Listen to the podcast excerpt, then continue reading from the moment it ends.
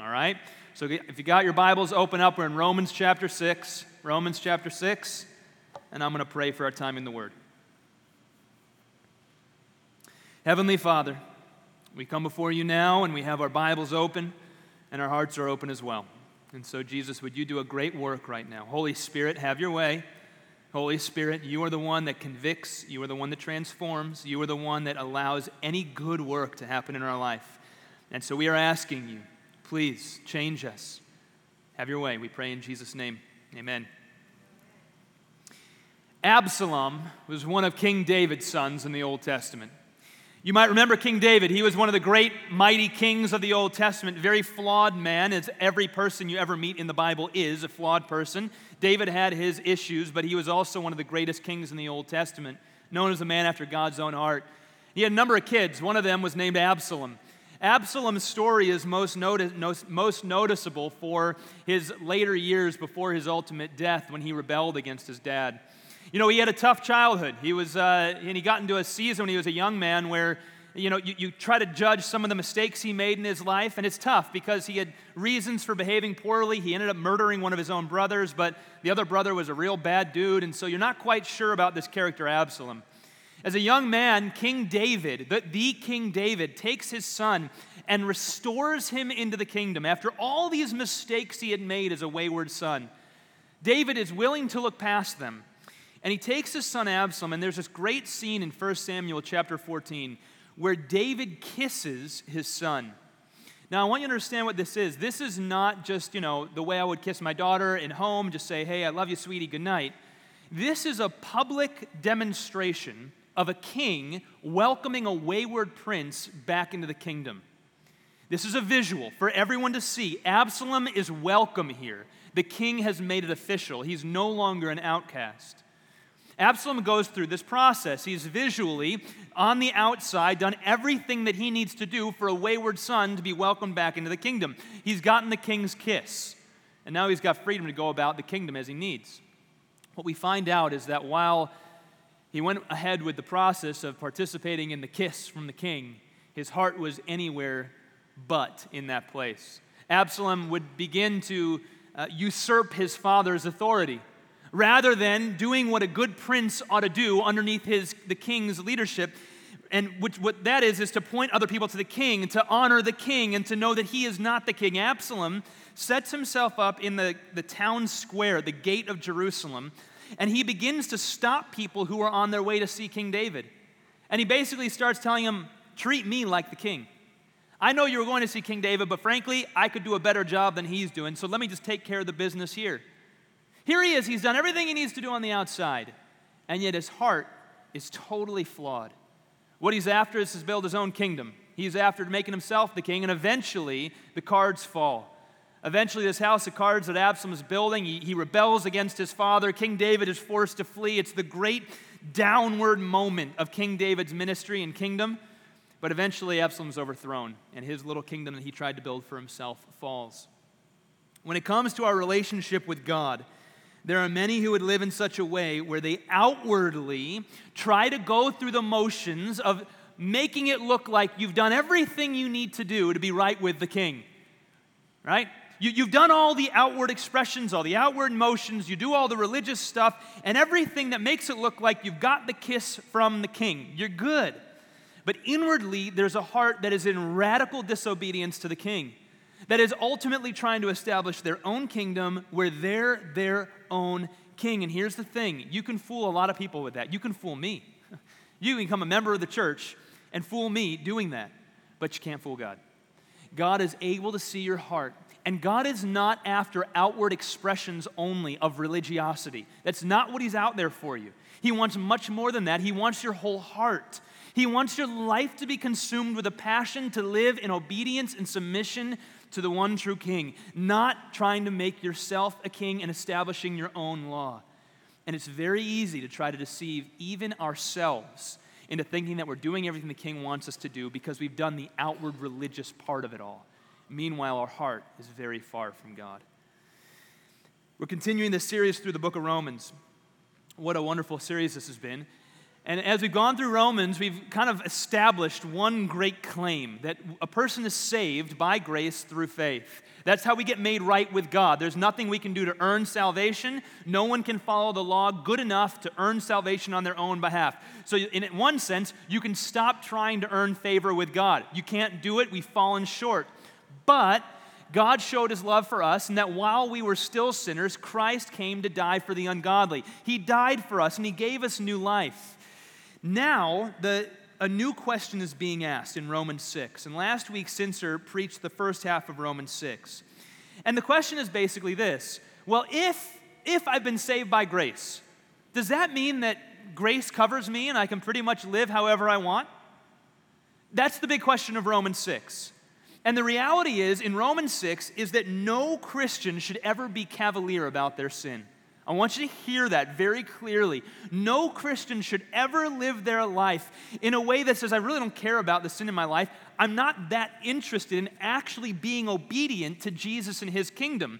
To do that is to not understand the faith at all, it's to be completely outside of the kingdom altogether. Those who have been justified by faith will follow the commands of the king. It's as simple as that. You cannot just go through the outward motions of kissing the king and then make a life set on being disobedient to God overall. You can't be indifferent towards sin. You know, we hear that message a lot in our culture today. You know, I'm saved by grace. I love Jesus. So basically, that's an excuse to do anything I want to do. I can live however I want to live. I can sleep with whoever I want to sleep with. I can live with whoever I want to live with. I can do whatever I feel like doing. And if ever you come across someone in your life who's saying that and they're using Jesus as an excuse to sin, I want you to remember this Romans 6. Romans 6. That's what this chapter is about. It addresses that question directly. So, today, what I want to show you is this. When you believe in Jesus, there is a fundamental change in your life you change. You, you were one person, and then you become another person. And those are two very distinct things. That's the answer to the question should we keep sinning? No, you're someone totally new. And I want to show you how that takes place in three particular shifts that take place in each authentic follower of, of Christ's life. I'm going to show you three shifts from this text in Romans chapter 6, verses 15 through 23. Beginning in verse 15, the first shift that takes place in your life is a shift in allegiance. A shift in allegiance. Walk with me, verse 15 and 16. What then? Are we to sin because we are not under law, but under grace? Hear the question? That's exactly the question that I said this chapter is about. Are we to sin or keep on sinning since we are not under law, but under grace? By no means. That's Paul's way of saying that is a terrible question. That's not a, get that question out of my face. That's what he's saying. Look at the exclamation point. By no means, you can't keep doing that. Do you not know that if you present yourself to anyone as obedient slaves, you are slaves of the one whom you obey, either of sin, which leads to death, or of obedience, which leads to righteousness? Now, Paul starts with the question that I told you this chapter was about look, we're not under law anymore. What that means is you cannot earn favor with God by following all his law. All the laws in the Old Testament, if you fail at any of them, you're dead. You're, a, you're on a pathway to hell. And Scripture has said, all have sinned and fallen short of the glory of God. Every single person failed. Therefore, to become right with God is not a matter of following the law, it's a matter of grace. Jesus shedding his blood for you, you receive it by faith. That means you're not saved by following the law. But that doesn't mean that you're free to then just go live as cavalier as you want. He says, if you present yourselves to anyone, you're a slave to that person. Now let's think about that language of presenting yourself. When he says present yourself, the image that's being brought to my mind is of someone presenting themselves to a king. Think about it. You've seen those movies before where you see a scene where there's a king sitting on his throne and someone comes in. Maybe they, it's someone from the kingdom, or maybe it's you know, an ambassador from another country, and they walk into the palace and they're walking up and they're coming with their gift to present it to before the king. In that moment, when you're presenting yourself before a king, you have no power, right? Now, if you think about the scene, the one who has all the power is the king. You're there just presenting yourself. You're there with your head to the ground, hoping that he doesn't take your life in that moment because he has every bit of power. Maybe you even come with a gift to try to make uh, appeasement for yourself on his behalf. He has all the power. Now, he says, when you present yourself, we are presenting ourselves to one of two different directions. He says, Do you not know that if you present yourself to anyone as obedient slaves, you are slaves to the one whom you obey, either of sin, which leads to death, or of obedience, which leads to righteousness?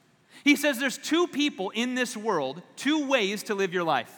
You are either presenting yourself to the King of Kings, to God Himself, or you're presenting yourself to sin. And this path leads to death, and this path leads to life. Now, first cultural moment for the day, all right? Most people don't think this is how the world works, even Christians. Christ, even in this church, we tend to think of the world broken into three categories, not two. See, he breaks two categories. He says, You're either presenting yourself to the king or you're presenting yourself to sin and Satan. Most of us don't see it that black and white, honestly. Most of us see the world in three categories. You've got the really good people over here, right? You've got the Mother Teresa's, right? These are the people, you know, Mother Teresa, born into wealth, gives away everything she has, moves into Calcutta to save children's lives, right? It's like, okay, really, really good over here. And then over here, you've got like the Hitlers, okay? Really, really bad, genocidal maniacs over here. And most people tend to think of the world as, okay, really good over there, really bad over there, and then me and pretty much everyone else in the middle, right? I'm not Mother Teresa, right? and I, I might never be Mother Teresa. I'm not selling everything I have tomorrow to move to Calcutta. But I'm also not a genocidal maniac. So I'm somewhere in this safe space. Pretty safe in the middle, isn't it? That's how we tend to think of the world. Not that good, not that bad, kind of like everybody else, so I play it safe. It should work out well for me in the end, right? Wrong. The scriptures do not affirm that there are three ways to live your life. The scriptures say there are two ways to live your life. You are either in full submission and obedience to the king, or you're a rebel to the kingdom and in sin. There's only two. By the way, can I just tell you this? If ever you read all the people that you think are in this category over here, you read you, you try reading a biography on Mother Teresa one day. If you look at what she says about herself, she'd be the she is the first person to admit she belongs in that category over there. When she evaluates her own heart and her sin and the, the, the, thoughts that go through her mind and how she thinks she treats people, she doesn't put herself in this category. Here we all are over here thinking of all these great people, the Sauls of Paul of this world, right? Paul, Apostle Paul. What did he say? I'm the chief of sinners. That wasn't just him trying to be humble. He actually saw himself and lived as if he was the chief of sinners. So if we're over here standing in the middle thinking, well, we're not as good as them, recognize the people that you put in that category, they all thought they were sinners through and through. But secondly, and more importantly, there is no neutral, there's no middle lane.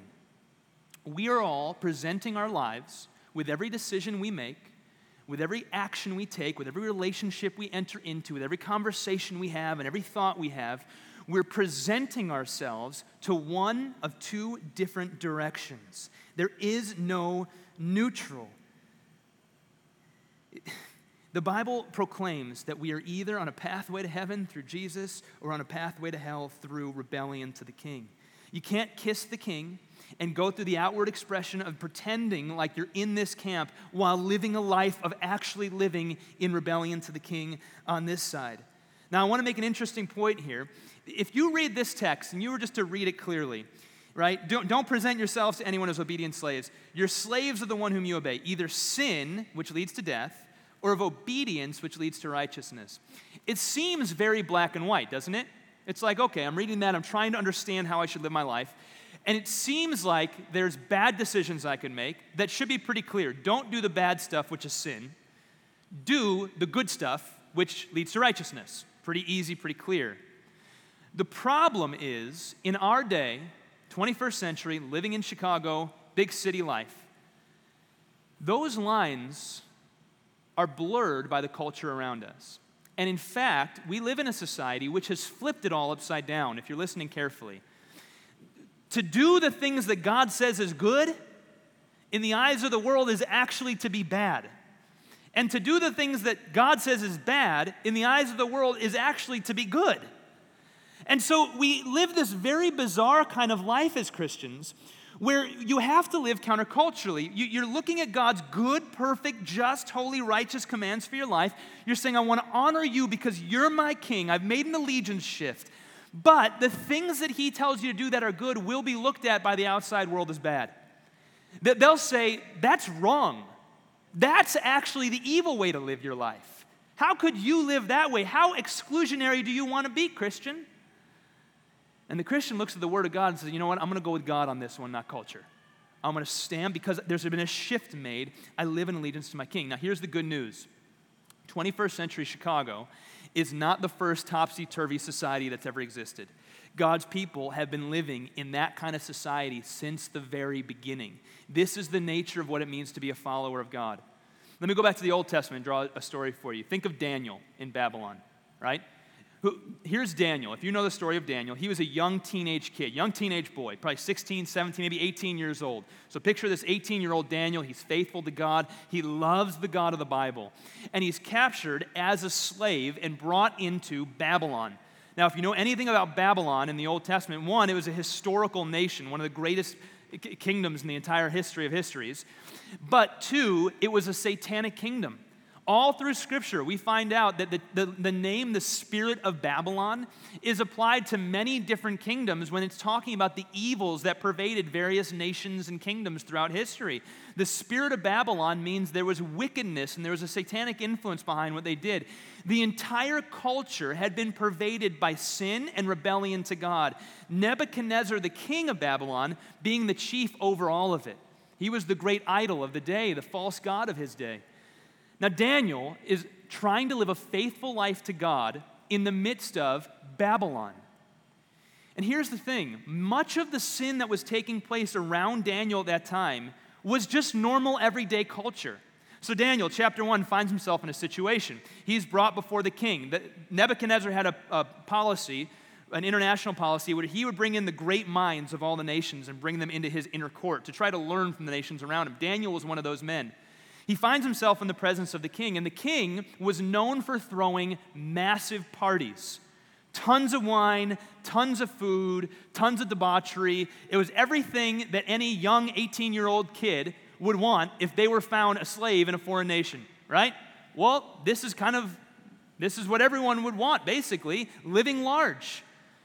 Here the problem with it was that these meals were literally an idolatry fest. It was almost the communion meal to Satan, is what it was. It was bread and wine offered to idols. And the king says to Nebuchadnezzar, Come eat at my table with me. What an honor that must have been. To everybody else, it would have been an honor. But Daniel's looking out and he's, he's saying, How do I live faithfully to God in this upside down, topsy turvy social structure where everything that I think is bad is good and celebrated? And he makes a very difficult decision just as a young man, what courage this kid had. Young man says, I am not going to defile myself by eating with the king. First, or in Daniel chapter 1, Daniel resolved that he would not defile himself with the king's food or with the wine that he drank. Therefore, he asked the chief of the eunuchs to allow him not to defile himself. And it's amazing what the, the chief of the eunuchs says. The chief of the eunuchs basically looks at Daniel and goes, You're crazy. It's just food. Come eat the food. Everybody's eating the food.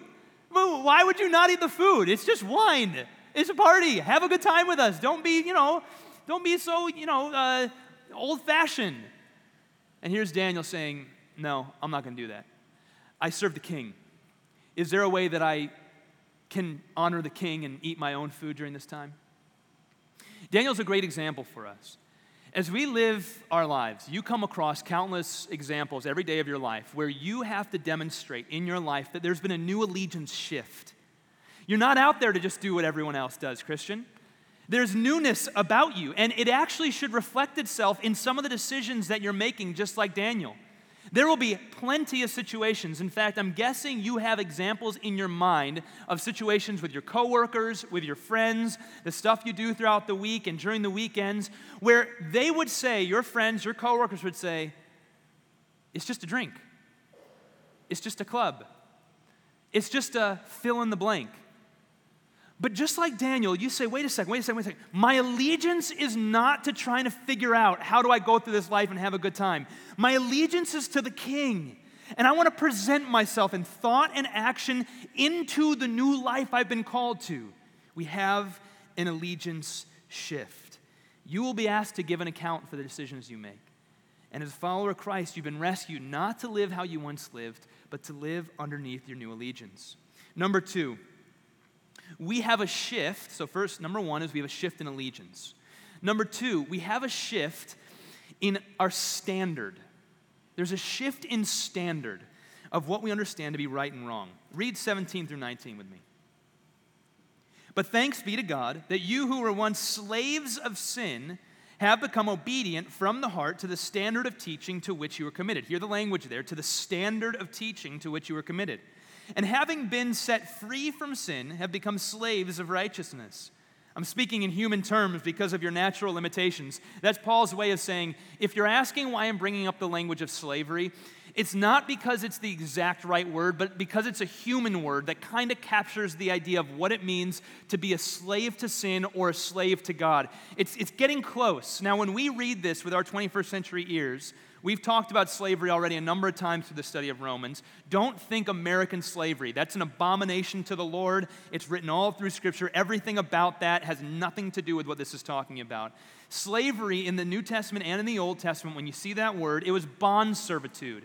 It was where a person would usually willingly commit themselves to another family for the purposes of food and provision for a short season of time and basically bond themselves to another person in order to receive wages, a decent living, and a safe place to live had they fallen into difficult circumstances in their life. He says, Look, you've become slaves, a bondservant in that, to righteousness. I'm speaking in human terms because of your natural limitations. For just as you once presented your members as slaves to impurity and to lawlessness, leading to more lawlessness, so now present your members as slaves to righteousness, leading to sanctification. Now, first of all, I love how he starts that section. We're talking about having a new standard of right and wrong, and he begins by talking about your heart. You see that language? He says, having become obedient from the heart. But before the New Testament, before Jesus came, when God tried to get obedience from you, the Old Testament model was here's the laws, obey. And we realize when you look at the prophets, when you look at what Jesus taught, that no one could live up to that. But now something new has happened. God's given you the Holy Spirit to live inside of you, and He changes your heart. Literally, he, he makes you sensitive to the things of God over the long haul of being a follower of Christ. There's an obedience from the heart. It's not just, here's how you ought to live. If, if you only heard the first third of my sermon today, what you would hear would be, here's law. You have a new king, so live like it. But actually, the story is more thorough than that. God gives you the strength to understand and be sensitive to his law from the inside out. Now, every Christian who's been a Christian for a season of time, perhaps a few years at least, can tell you that that is exactly the case. The Holy Spirit has a way in a Christian's life of making you sensitive and changed to things that you used to not be sensitive to and things you used to not believe. For example, there are doctrines in the Christian faith that if you look back in the early years of your faith, perhaps you had a really hard time believing. Let me give you an example of one for me. Even when I was studying to be a pastor, the doctrine of hell was always difficult for me. I, I just, I, I, I read it, I got it, I understood it, but I had a resistance to it. And over the long course of being a follower of Christ and reading and studying and saying, God, I know that I'm not God. I don't know everything. You know everything. I don't. I'm trying to figure this thing out. What God does is He, he makes you sensitive to the things of God and He brings you into alignment with why He's designed the world He has and, and how His doctrines are good and true and right. And He begins to change you. Many of you look back over things in your life that you used to not care about, things that you thought were okay to do or behaviors you thought were okay to do. And, and you look now and you realize God's changed me from who I was. It's no longer the same that I once was in the heart that I used to have. God changes you from the heart, not just from the law, it's the heart. But then he uses this language, the standard of teaching. He's talking about the entirety of the whole Bible and everything that is commanded of God that we follow, the Old and the New Testament. God's moral law for us has not changed. Even the Old Testament moral law of how we're supposed to live and what is right and wrong, we will be held accountable to living out God's moral commands for our life. He says every single person has been given the law, and we have a standard. We actually know what right and wrong is, not because we're trying to hit some moving goalpost you know, it's not constantly changing. God's written it, He's declared it, and it's good for us. And the opposite of that is lawlessness. Listen to that language. We're not in lawlessness, which leads to lawlessness. You know, you ever look at someone who's got their life in a, in a mess, and, and you see the, the knots that are there, and you're trying to unravel it, and you, you see a life where it was one bit of lawlessness that led to another bit of lawlessness, that led to another bit of lawlessness. Sin builds sin. I got three little girls. And I learned how to parent from the Bible, and I learned from other people who have gone before me. And so the things that I do to discipline and correct my children are from much wiser people who have gone before me. But when my little girls, I'll pick on Mira, my littlest one. Mira disobeyed me most recently, last night, so I got a good example to give. Little Mira does something where she disobeys her dad. And she comes, and I call her, I say, Mira, get over here. I'll say to her, sweetheart, What's your job? And she'll say, She's four years old. She'll say, To listen and obey dad. And I'll say, You're right. That's your job. And the reason for that, Mira, is because Ephesians 6 says, Children, listen and obey your parents so that it will go well with you and you might live long in the land. right? She's four, okay? That's training four years old, four year olds up right, right? But here's what I'm saying. To, here's what I'm saying to my daughter. I'm saying, sweetheart, if you don't listen to me, it's not going to go well for you.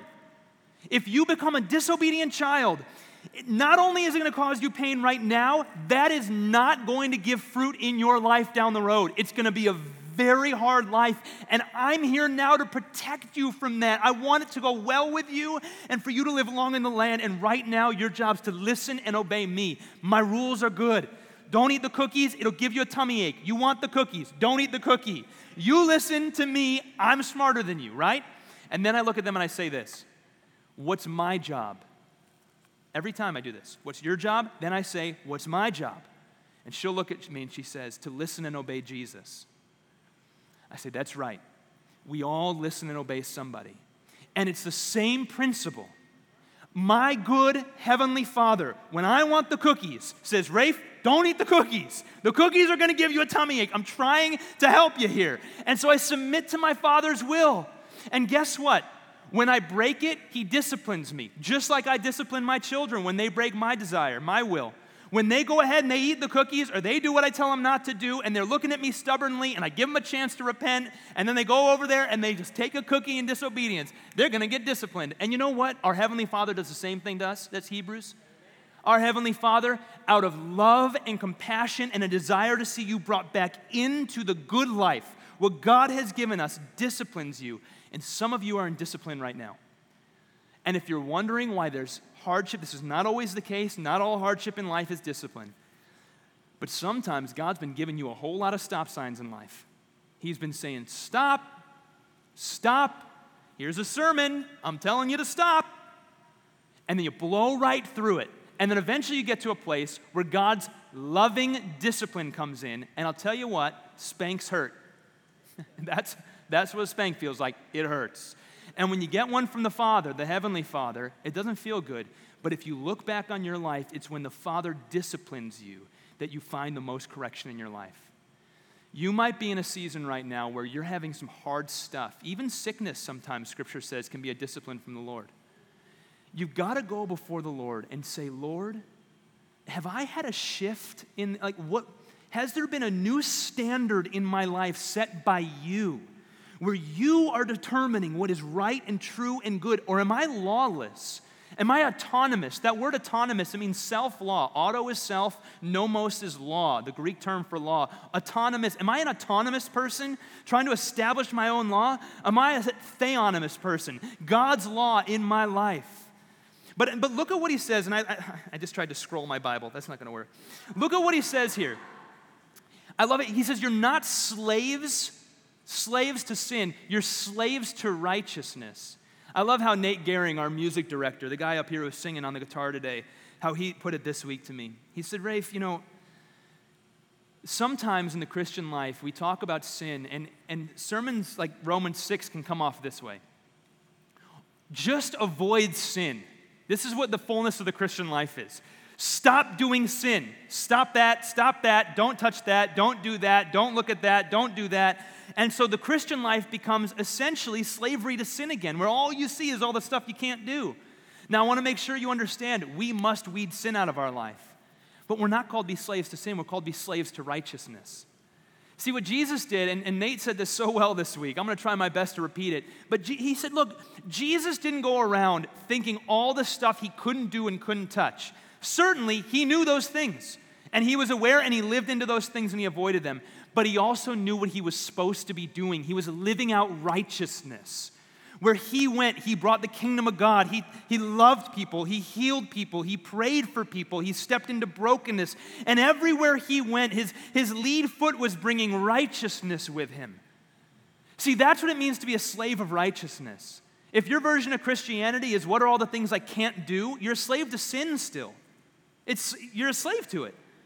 But if your version of Christianity is, I've been made a slave to God, obedience through righteousness, what are all the things God's called me to do, and I want to run full speed into that, then you're a slave to obedience and righteousness. And that builds up in your life. All right, you have a new standard. There's a new standard. And as Christians, we got to be going back to God's word. What is God's call of morality in my life? And check ourselves. Last one, I'll finish on this. There's a new type of fruit in your life a new type of fruit. Let's read this at the end of Romans 6 together. For when you were slaves of sin, you were free in regard to righteousness. But what fruit were you getting at that time from the things of which you are now ashamed? I love that verse. For the end of those things is death. But now that you have been set free from sin and have become slaves of God, the fruit you get leads to sanctification and its end, eternal life. For the wages of sin is death, but the free gift of God is eternal life. Now, Paul invites us for just a moment to consider our former life. Remember, there's two camps, and if you're a follower of Christ, there was once a time in your life when you were obedient to sin, and this was the kingdom you were living in. But now, you've been changed, and God's done something in your life, and you're obedient to Christ, and you're living in this kingdom. He says, Look back for a moment at that former life you lived. Was there any fruit to be had there? Now, if you've got people in your life you know that are not followers of Christ, and you're looking at their life, and you're looking at the sin that they're involved in, and you're thinking, man, I wish you just had eyes to see how much damage and death you're bringing into your life. They don't oftentimes see it, do they? Because when you're in sin and when, you're, when your master is sin, it feels good and right, and it feels like you're living the good life when you're in sin. But as a follower of Christ, we look back on those old days of our life and you see the scars that, that you had, and in some ways you're ashamed of it. Not shame in the sense that God wants you to live with a shame, just constantly carrying shame around. God, God clears you of your shame. You know, the blood of, the, of Christ is that good. It takes away shame. You don't carry that shame with you anymore if you're in Christ from the mistakes you made. Hallelujah, I need that. But it, you do look back and you go, what was I thinking? I thought that would give me life. And as a Christian, that's a very real reminder for you that there is a way to live your life that leads to death, and it can be deceptive and make you think that it can lead to life. And can I tell you, it's not just your former life before Christ. I remember even days when I was a newer Christian and not confident in my faith, where I was very embarrassed about my faith or didn't know how to handle my faith. And I look back on some of the decisions I was making then, especially in my early years of Christianity, and I go, man, I was, I, there were so many scars that I was causing in people's lives and in my own because of the decisions I was made, making back then. Sometimes what we can do is if we're very insecure about our Christian faith, we can allow everyone else to end up shaping our identity to such a way that what we're trying to do is just please everybody around us. And then we make these decisions where we're like, okay, I know it's not exactly what God would do, but it's what they would have me do. And so I'm just going to kind of blend in. And what we end up doing is finding our identity in how other people are treating us. But as Christians, if we find our identity in anyone other than God, see, God's the one that approves of you in Christ. He's the one who looks down and says, You're ever, I, I've done everything that could ever be done to make sure that you are made new in me. You're fully you. And I've given you my spirit. I fully forgive you. Every bit you need in this life to overcome sin and temptation, it's all been given you by the Holy Spirit. It's all in your life. And your identity is wrapped up in your new allegiance to the King. You're a son and a daughter of the King. You're not trying to find your identity over here. But so much of the mistakes and the sin we bring into the church is because we're still trying to find identity in some way by managing relationships in this world. And we're ashamed to actually pro- proclaim the kingdom we belong to. Trying to show that you're strong enough, you're pretty enough, you're smart enough, you're wealthy enough, you're capable enough, you're creative enough. Man, it's just exhausting reading that list, let alone trying to live that way. God's done something powerful in your life. He set you free from that. Look at this. But what fruit were you getting? But now that you, verse 22, you have been set free from that life. You've been set free from sin. Notice it doesn't say you set yourself free. It doesn't say you realized how much of a fool you were for living in there and how many scars were in your life as a result of those choices, and then you made a good decision, you stepped out of it. That's not it. No, you were set free by somebody. He plucked you out of death. He sent his son to die for you on the cross. He shed his blood. That's the only way. Jesus' blood being shed on the cross is the only way that you could get out of that life that was going towards death. And he plucked you out and he gave you a new life. See, it's only when you realize how depraved and broken you were in that place of sin that the gospel of Jesus Christ begins to actually look like a powerful, beautiful thing.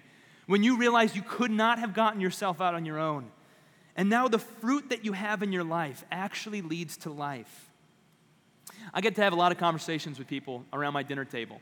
As a pastor, my wife and I love having people over to our dinner table. And, and often I have the chance to call people out on sin. It's one of the joys of my life that I get to call them out. And can I tell you, just a quick note, that's not just me that should be doing that in each other's life. If you're a Christian, you should be calling people out on their sin. Don't put that on me, all right? That's all you get to share that burden with me. However, one of the more common ones, I love when I get young couples around my dinner table that are not married yet and living together. This is a very common situation that happens. Maybe they're coming over to my house because they're going to ask me to do their wedding for them. And I get to sit down at the table and I get to say, You know you're in sin, right? Because you're not married and you're living together and you get to watch their eyes go, oh, I can't believe you said it. And then I'll say, you, you, you didn't think I was going to bring it up? I'm a pastor. What do you think we're talking about here? Now, here's the thing I love when I watch these couples at first struggle with the reality that they've been confronted on their sin. The first thing that, and by the way, that's a number of you guys in this room are these conversations I've had. I love you. I'm your pastor. This is the church, right? Good place to talk about this. First thing they do is they go this every time. It's too expensive to have two apartments. And I'll go, I'll pay for the rent. And then, or something like that, right? And then they'll say, uh, but uh, I can't find a, I don't know where I live. I can't find a place. And I'll say, I'll find you a place. I got people in this house, in this church who have extra rooms, and they've told me in this situation they'll put somebody up. And then they're sitting there and they're out of excuses. and they're sitting there with the reality of their sin, and they've got to make a choice. What am I going to do? And can I tell you, I've watched the fruit. I'm seven for eight. I've lost one couple.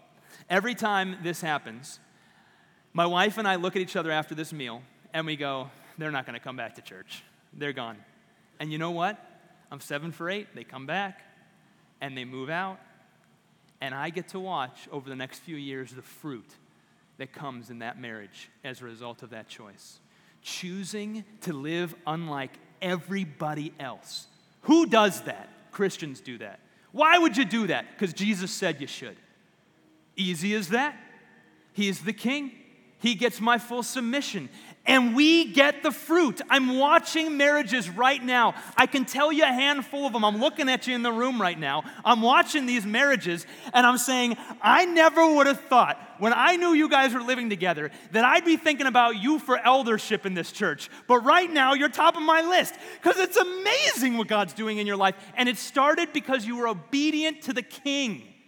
And there's fruit to be had in obedience to the king. Church, this is what the Christian life looks like hard decisions. You don't just coast through the Christian life and then get to the gates of heaven. You're not going to find that life in this book. All right? You're going to find a lot of churches that might tell you that's what it is. But the whole point of this passage, he starts out by saying if your plan is to coast and just keep living the way you were, that's not Christianity. The Christian life is a series of hard decisions where you turn from who you were and what you were doing and how you were living and choose to live for God instead. And can I just tell you, look, non believers have to make these kind of choices too. They're just not doing it for the king and they're not getting the fruit we get out of it. Everyone makes hard choices in life, everyone changes their life. You reflect on life, you look back, you say, Look, it wasn't good, I'm to do something new. The difference is when a Christian does it, you're filled by the Holy Spirit, empowered by God, and then you get kingdom fruit. You actually become like Jesus. You want me to read the fruit with you? The fruit you get leads to sanctification and its end eternal life. How about that for some fruit? I want some of that in my life. I want eternal life in my life. Who doesn't want that? But it's got to be set in obedience to the king. Otherwise, the shift has never been made. What in your life is God telling you today? Be done with it. Wipe the dust off the bottom of your feet and move forward. I've given you 20 stop signs, and now I gave you a sermon. so move on. You've been given a community. It's called repentance. Here's what you do you fall on your knees in weeping before the King of Kings, hating the sin in your life. If you can't weep over it, you're not, I don't think you know what it is yet. You fall on your knees, in weeping before the King of Kings, and you hold your hand out like this, you say, God, you said that I would be a work in progress, but that I would overcome sin in my life. Will you change me? I'm so tired of living for the world. I want to live for the King. And then guess what he does? He changes you. It's what he does. It's a long process. Sometimes it doesn't happen just like that, but he does it. Every Christian can look back and say he does it. And we're in each other's lives for it. I want to ask you, what are you being called to move forward from today? What have you been dragging on for far too long? You've got everything you need as a follower of Christ to begin living into the new fruit you were created for. When you accept Christ, there's a whole change in you. It's an entire new shift. It's a new allegiance, it's a new standard of right and wrong, and it's entirely new fruit. Amen? Let's pray. Jesus, thank you for your scriptures. Thank you for your word. Thank you for your Holy Spirit. I pray for power in this room right now. Holy Spirit, anywhere where there is a turning, anywhere where there is a mind that's just quietly between you and them and you and God right now, working through sins, realizing that God, you're speaking directly to them, I pray for a shattering of sins in life. I pray for a new obedience and new fruit in this room today. Have your way with us as we go out from here. Give us your grace. God, we need your grace because we are sinners. Without your grace, we're still dead in our sins. But with grace, we have everything we need to achieve this. We pray this all in Jesus' holy name. Amen.